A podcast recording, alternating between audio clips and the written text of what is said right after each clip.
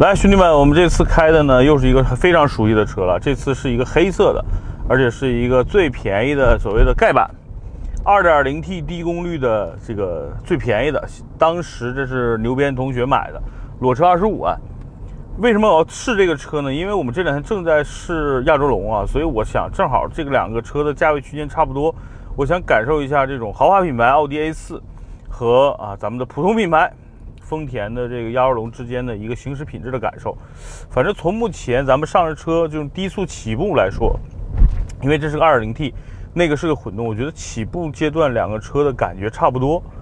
呃，主要表现在两块有有一些区别，什么呢？就是奥迪的隔音做的确实比亚洲龙好，就是 A4 的这个隔音明显比亚洲龙要稍微好一些。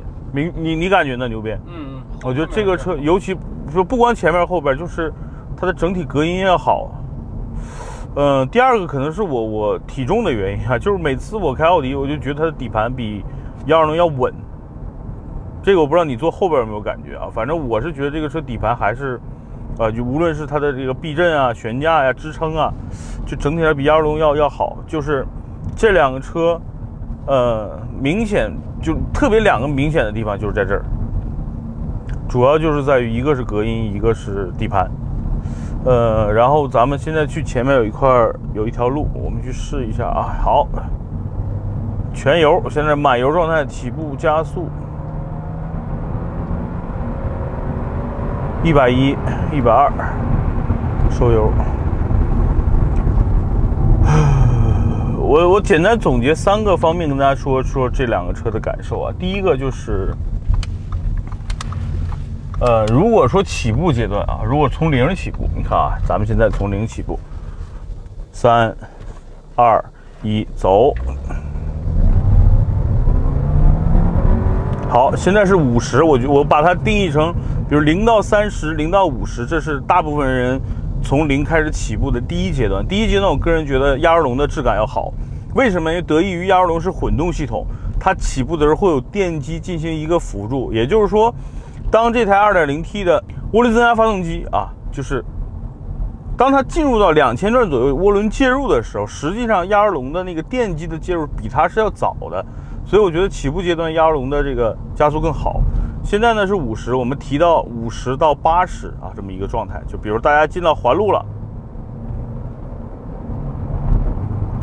在这个时候涡轮增压的这个优势就出来了，就是哎呀，感觉从五十到八十的加速。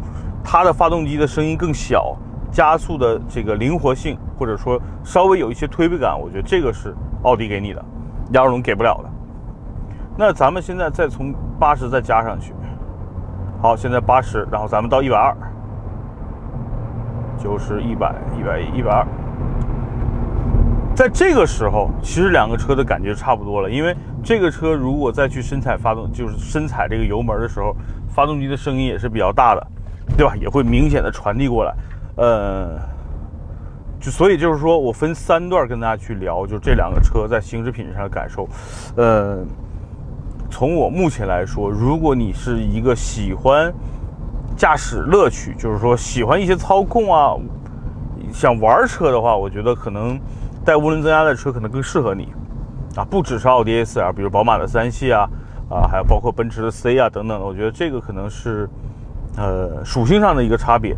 第二个呢，如果说呃，你就追求舒适，就比如说，呃，你没没没事呢，你就开这个车带着家人出去，那可能亚洲龙的空间更大，对吧？那配置呢，对比奥迪这个车来说，也会相对来说更丰富一些。这是这两个车上，我觉得，呃，一个是偏运动，一个是偏舒适的两种属性。这是这两个车，我觉得就是我这几天感受下来的一个，呃，最大的感受啊。那说说这个。从油耗方面的表现，其实大家一直原来觉得，哎呀，大众或者说奥迪的车油耗都不不不太省。实际上，你看咱们这个车的油耗，这辆车，呃，买了两年，现在已经跑了四万公里了，啊，平均下来的油耗，刚才问了一下车主，看啊，短期记忆，刚才我这么深踩油门是十五，长期整体的这个。呃，四万公里的平均油耗呢是六点八，因为这个车主跑高速比较多，所以对于他来说，他说六点八油耗非常好了。呃，亚洲龙呢，如果说是在市区不跑高速的情况，它会更省一点。呃，亚洲龙油耗这两天跑下来应该是在五点五到六点五之间，因为最近空调开的比较猛啊。正常像我们以前的凯美瑞，在冬天的时候的表现应该就是在四点八，是吧？不到五。所以整体来说，其实这这个油耗大家可以忽略了，因为这是个 2.0T，那个是2.5的自吸啊，所以我觉得两个车的油耗是差不多的，价格也是差不多。这个东西就完全看你的一个日日用的一个属性了。唉，反正这是一个豪华品牌，给你的呢是一个比较好的一个悬架，加上一个啊不错的隔音，就是高级感有。那个呢是一个普通品牌，给你的是更大的空间。同时呢，给了你一套混动的系统，感觉科技上会更牛逼一点。同时呢，我觉得，呃，给你一个更可能就是使用成本上会更低，因为，啊，无论是维修啊、保养啊、配件啊，我觉得丰田还是，啊，更便宜点、更接地气儿一点的。那奥迪呢，就是，呃，反正时间长一点的奥迪，比如开个几年，相对来说你的维修成本，包括你去四 S 店的维修保养成本要高一点，好吧？这就是我觉得两个车之间的差异。好，那咱们抛开这个对比啊，咱们单聊这个车。首先呢，奥迪的属性是一个 A4 的属性，是一个呃入门级的家用车，它适合于大部分人的驾驶习惯，因为它的方向盘的手感非常的细腻，很柔和啊，不像宝马三系那样相对来说需要稍微用点力。那这个车呢，就无论是男性用户、女用户开都是挺舒服的。第二个呢，就因为这是一个 L 加长版嘛，它的后排的空间比之前老一代的 A4L。也做了一个加长，就是从空间上，这个车也是足够用了。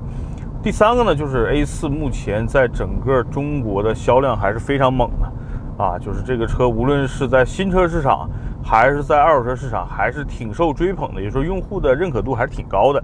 那认可度这么高，又是个豪华品牌，那这个车有什么问题呢？简单说就是几大类，第一大类呢，就是奥迪的这整个的。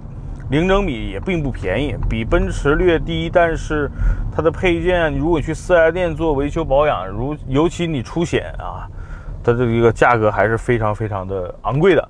第二个呢，就是原来的老奥迪，就是烧机油真的是烧的是有点夸张啊。咱们讲讲讲啊，老的奥迪烧机油，老的宝马渗机油，老奔驰边烧边渗啊。大概是这样啊，就老一代的这个德国这三个豪华品牌给人的老的认知，但是新的这个奥迪其实整体来说，我觉得还是不错的啊，就尤其是换了这个，就是叫什么？他们不叫双离合，但实际上就是双离合变速箱，叫什么 Top Sonic 什么的啊，基基本上就是双离合变速箱，其实好一些了。同时呢，这也是最新一代的 EA88 的发动机，整体说就是从烧机油的这个这个程度上，还是变速箱的响应速度上，我觉得包括这个。变速箱的耐久度上，我觉得比之前提升了，这是我一直比较喜欢这一代奥迪的一个原因。啊，之前给大家试的那个是四驱啊，高功率的那个版本，我们当时在一个封闭路面测零百，当时就有那种离心力的感觉了，真的就是一个一个奥迪 A4 能给你像特斯拉那种砰一下，虽然它速度没那么快，但是真的，我当时是有离心力的感觉，坐过山车那个感觉，那个是。很难得的啊！大部分的这个级、这个价位、这个级别的车是很难能给你这种快感的，所以呢，这也是我觉得我比较喜欢四驱版本奥迪的一个原因。当然了，有人说你现在开这个二十多万的，你觉得怎么样？我觉得唯一是可能就是在配置上稍微有点差。你花了二十五万买这么一个裸车，其实除了个空调啊，别的也没什么功能了啊。当然，你看你说这一代的这个小屏确实也挺寒酸，导航你一打，哎，导航并未安装。是吧？啊，所以整体来说，我觉得就配置上确实差，跟十万块钱的国产车可能都没法比。但是给你的可能就是一个高级的品牌，底盘确实挺高级，隔音也不错。这个胎用的是倍耐力的 P7 啊，P7 呢其实算是在倍耐里边一个中端的胎吧，就是它抓地力不错啊，运动性也不错，隔音就降噪效果一般，湿地制动性也反正都是它就是属于。各方面都比较均衡、比较及格的一个胎，价格也不贵，啊，所以我觉得就是你看，这从从这个车隔音方面，我觉得做的已经非常不错了。你觉得牛逼？因为他开这个车送我回个回家回过送过一两次吧，跑高速，嗯可以。然后再说一下这个车的它的一个就车主的一个日常使用情况，因为他在廊坊住，他的生意呢又在北京各个高校里边，所以他经常就是开着这个车往返于北京，然后廊坊，然后他家又是保定的，所以基本上属于京津冀是吧？就类似吧，因为廊坊挨着天津嘛，经常往返于京津冀的一个兄弟，所以这车跑了两年，已经跑四万多公里了。对于他来说，这这车高速很舒服，啊，高速又很省油，我觉得就足够了。车主很喜欢，对吧？我觉得大部分买了奥迪 A4L 的车主，可能都对这个车相方方面面比较满意。至于有人说南哥，那说说这车什么异味什么的，反正这车它开两年了，咱们坐进来，我已经闻不到什么味儿了。你呢？闻不到了。确实，我觉得可能奥迪车主并不是很 care，但是网上的一帮喷子们，或者是啊，有一些车黑们，倒是挺关注这个的。我觉得这样，你们买得起的时候，或者你们买上的时候，再再好好的发表一下你们自己的言论吧。啊，反正大部分奥迪车主觉得 A4 至少 A4 层面，我觉得满意度还是挺高的。因为 A6 大家想想，上了 A6 很多就不是自己买的车了，很多司机啊，对吧？很多这个企业啊，还是买入的比较多，包括滴滴的专车。唉，反正 A4 整体来说挺好，但是我跟大家说，这个车有一个特点，它是黑色的车。这是我第一次开黑色的奥迪 A4L，确实在整个四 S 店可能库存里边都很少啊，因为 A4 主打颜色还是以银色啊，主要以白色、银色为主，黑的 确实挺另类。但是这车主说当时他喜欢黑色，同时当时店里又有这么一个现车，他就买了。哎，不错，咱们试试它的娱乐功能。这首《兄弟》今天的《月随心动》也要告一段落。反正。各种档、各种钮跟高配其实是差不多的，啊，唯一缺的就是个四驱。然后，不过你像地图啊这些，其实真没什么用。如果带个手机映射，这屏小点也比手机屏大，我觉得也还行，啊，就不要太不要太去跟自己较真就好了。仪表盘虽然不是全液晶的，我也觉得还行。A4 好像换代了，因为大家想，这个奥迪整个从 A8 对吧，Q8，然后到 A7。A 六，再到现在的这个，呃，全新的 Q 三，基本上都是以 Q 八那个内饰为基本去去设置了。所以呢，我估计这一代 A 四和现在这一代的 QL 很快就面临着改款了。